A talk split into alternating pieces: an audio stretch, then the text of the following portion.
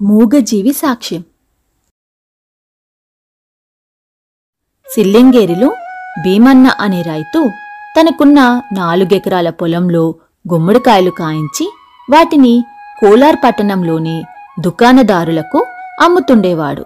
ఒకసారి దూర ప్రాంతాన ఉన్న బంధువులను కలిసేందుకు వెళుతూ పొలం కాపలా కాసే చెంగయ్యకు చెప్పి తిరిగి రావడానికి నెల రోజులు పడుతుంది. పొలం కాపలా అశ్రద్ధ చేయకు అని హెచ్చరించి వెళ్ళాడు.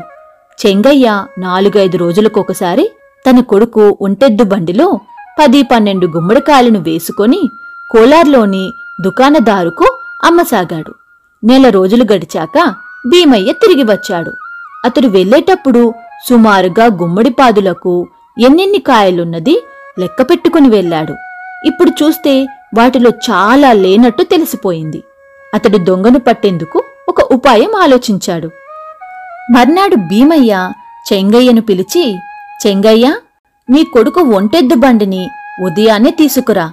పట్నంలో గుమ్మడికాయలు అమ్ముకురావాలి అని చెప్పాడు. మర్నాడు చెంగయ్య బండి తోలుకు వచ్చాడు.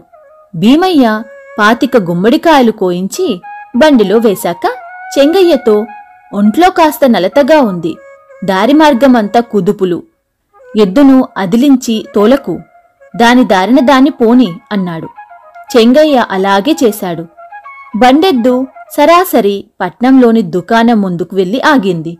దుకాణదారు బండిలోని గుమ్మడికాయలను చూసి చెంగయ్యతో ఎప్పుడూ పది పన్నెండు కాయల కంటే ఎక్కువ తేనివాడివి? ఒకేసారి ఇన్ని కాయలు తెచ్చావేం? అన్నాడు. చెంగయ్య దొంగతనం బయటపడింది. భీమయ్య అతనితో బండెద్దులు అలవాటైన చోట్లకు ఎవరూ తోలకుండానే అలా నడిచిపోగలవు. ఇప్పుడీ మూగజీవి నువ్వు దొంగవని సాక్ష్యం చెప్పింది. నిన్ను పనిలోంచి తీసేస్తున్నాను అన్నాడు.